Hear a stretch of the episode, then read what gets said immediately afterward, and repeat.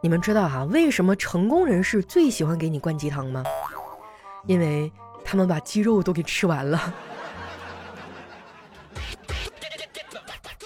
嗨，大家好，这里是喜马拉雅出品的《非常六加七》，我是你们的好朋友佳期。真的不好意思啊，开头第一句我就已经劈叉了啊！这段时间因为我是刚刚阳转阴啊，然后没有得到很好的休息，我现在觉得我这个声音啊，就是怎么说呢，变得更粗、更沙哑了，也不知道啥时候能好。据说很多朋友阳康以后都会有各种各样的呃一些奇奇怪怪的症状哈，有的人就变得特别能干饭，有的人开始发胖，然后还有人特别能放屁。还好，作为一个淑女，我的症状仅仅是嗓子哑了而已哈。不过大家也不要慌哈，慢慢的休养休养哈，一个月差不多也该好了。你说这个世界杯都结束好多天了哈，但是这个后劲儿太大了。现在一提到梅西哈，我还是会很激动。你说梅西真不容易哈，这一路走来，终于在三十五岁举起了大力神杯。我感觉我跟梅西的这个境遇差不多哈，我是举起了保温杯。梅西夺冠了，我得新冠了。还有就是哈，我想问一下大家，就是你们身边有没有认识的白莲花呀？能不能介绍给我？因为我听说莲花清瘟呐。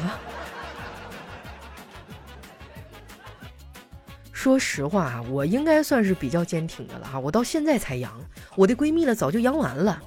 她康复之后干的第一件事呢，就是跟她男朋友分手，可以说是疫情见人品哈。那个男的在她难受的时候呢，不仅没有照顾她，还出去乱搞。我闺蜜的身体和精神啊都遭到了重创。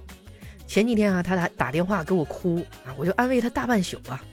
后来我看他情绪稳定了哈，我就说：“那接下来你打算怎么办呀？”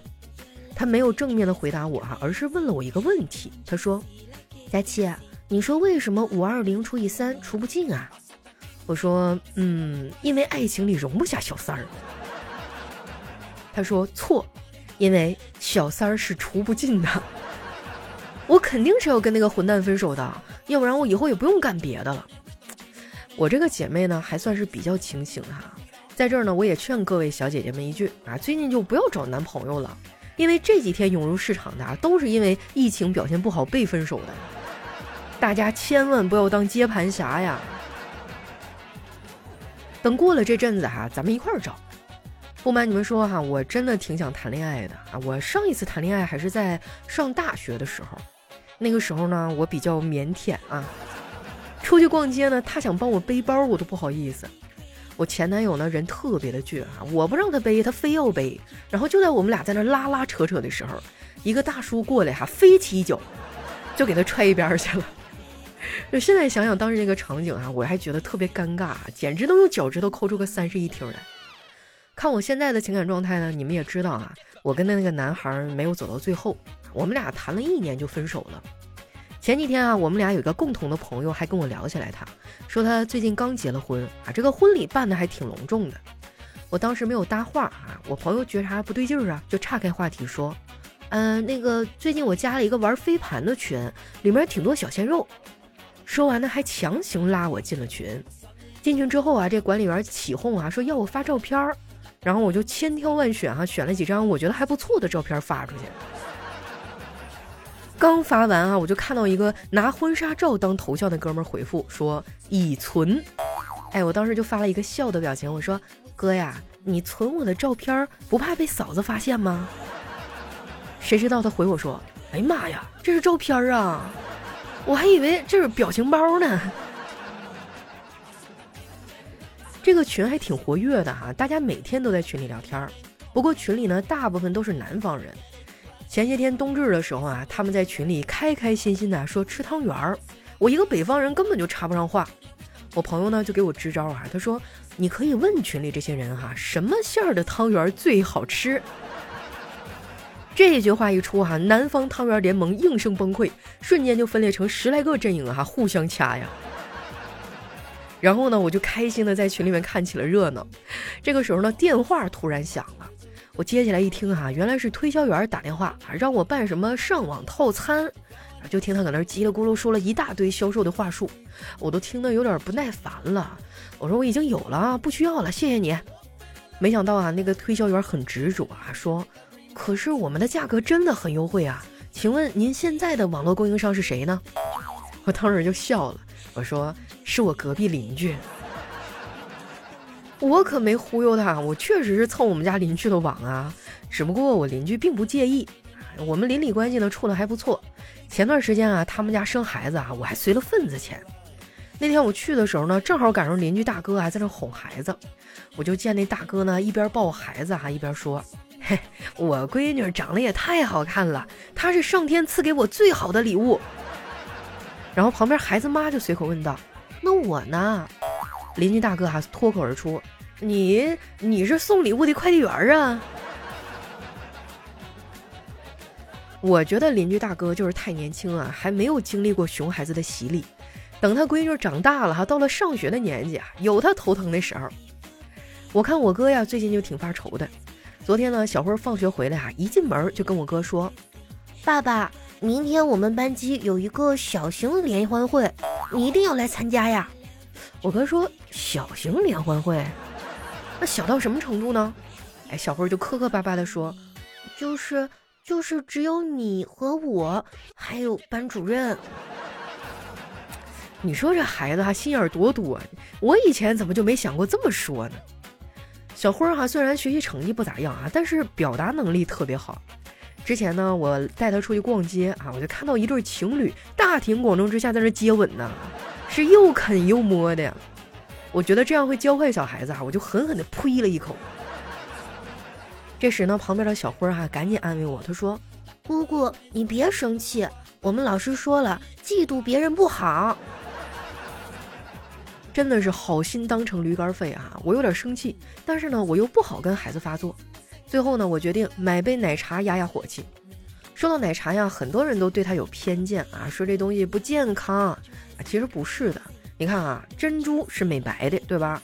牛奶呢是补钙的，茶是养生的，所以呢，珍珠奶茶美白补钙又养生，对吧？大家可以放心大胆的喝。喝完奶茶啊，我这心情好多了。小辉儿在一旁吵着说饿，哎，我就带他去吃了火锅。到了火锅店啊，刚进门，店员就迎了上来。我点了几个爱吃的菜哈，上菜的时候呢，我就跟那店员聊了两句。店员呢，看周围没有人，就小声地说：“您每次来我们店里吃完东西，回去是不是都会拉肚子呀？”我一想，还真是哈，我每次吃完回去都会拉肚子。于是我就问他：“你是怎么知道的呀？难道你们店里的东西不新鲜？”这店员无奈地说：“每次你吃东西啊，还没烫熟呢，就急着吃了，能不拉肚子吗？”原来如此啊！我还以为是不是我火锅过敏呢。后来啊，我为了能多煮一会儿哈，煮的久一点，我就一边刷微博啊一边吃。最近呢，这个微博热搜都是官宣恋爱的，我听到他们谈恋爱的消息啊，就像听到了孟婆和阎王谈恋爱的消息一样。大概只有鬼才知道他们是怎么走到一起的。吃完火锅啊，都已经九点多了。我怕家里人担心啊，就赶紧拽着小辉往家赶。在地铁站排队过安检的时候呢，不知道怎么了，突然说要查身份证。排我前面的女孩啊，这个身份证有点破旧。警察看了半天啊，试探的说：“假的吧？”那女孩听到这话就特别生气：“怎么可能是假的呀？如果是假的，那上面的照片能拍的那么难看吗？”说的好有道理哈，让人一时间无言以对。上了地铁啊，我哥就给我打来电话啊，问我们怎么还不回家呢？我就开玩笑，我说，嗯，因为我太受欢迎了，刚才还有人找我搭讪，叫我美女呢。哥啊，你说我该怎么办呀？我哥说，那还用问，赶紧扶盲人过马路啊！你说我哥这个嘴是真损哈！之前我去剪头发，花了一百二十块钱剪了一个有点非主流的发型，回家之后啊，就被我哥一顿埋汰。当时都要把我给气哭了，他还是不依不饶地说：“老妹儿啊，你这个发型呢，真的挺划算的。你看啊，才花一百二，你却剪出了一个二百五的头。你们给我评评理啊！你说这是亲哥能说出来的话吗？我哥哈真的是无时无刻不在怼我。之前呢，我家里要装修房子哈，我们就一块去建材市场买东西。他问我有没有什么想法。”我说，嗯，其他的我都可以不管，但是马桶一定得买好的，咱们家现在这个马桶啊，老是溅水花，身上都弄脏了。我哥啊，冲我翻了个大白眼儿，说：“马桶其实都一样，关键是你得会压水花。”旁边的售货员啊，被我俩逗得嘎嘎乐啊。最后呢，这姑娘还加了我的微信，我就趁机呢把我的节目链接发给了她。哎，我还好好的推销了一把。这下呀，我搞笑女的标签算是贴牢了。我也知道搞笑女没有前途，但是没办法呀。我的 DNA 里都刻着整活儿。从那个建材城出来啊，我哥非要我请他吃饭，我拗不过他呀，就在附近随便挑了个馆子。点完菜呀，服务员问：“二位要喝什么饮料啊？”然后呢，就给了我一张酒水的菜单。我看了一下他的这些饮料哈，名字起的还都挺好玩的。有一个名字叫“心痛的感觉”，我挺好奇的，就点了一杯。过了一会儿呢，这服务员就端过来了。我尝了一口啊，发现居然是白开水，当时我的心立马就痛了。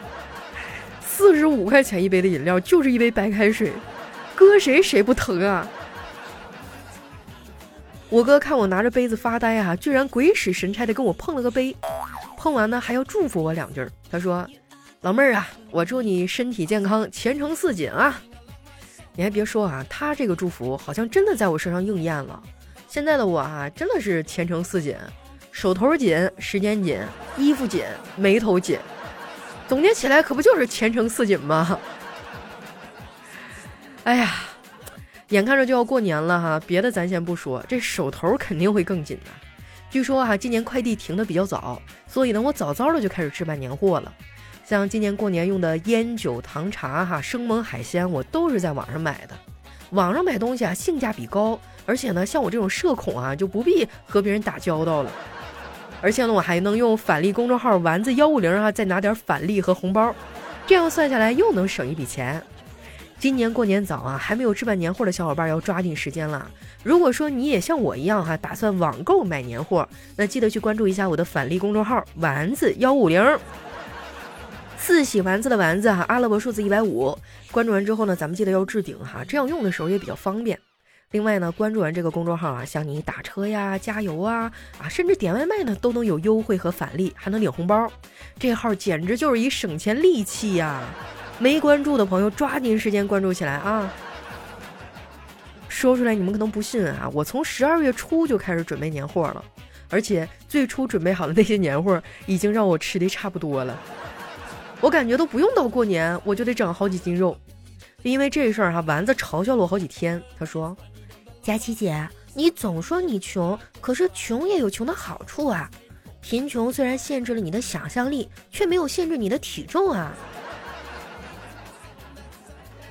咱也不知道哈，都丸子都幺五零了，你有什么资格？你你怎么有脸说我的呢？但是实话实说啊，我发现这个人上了年纪以后啊，体重真的是不受控制。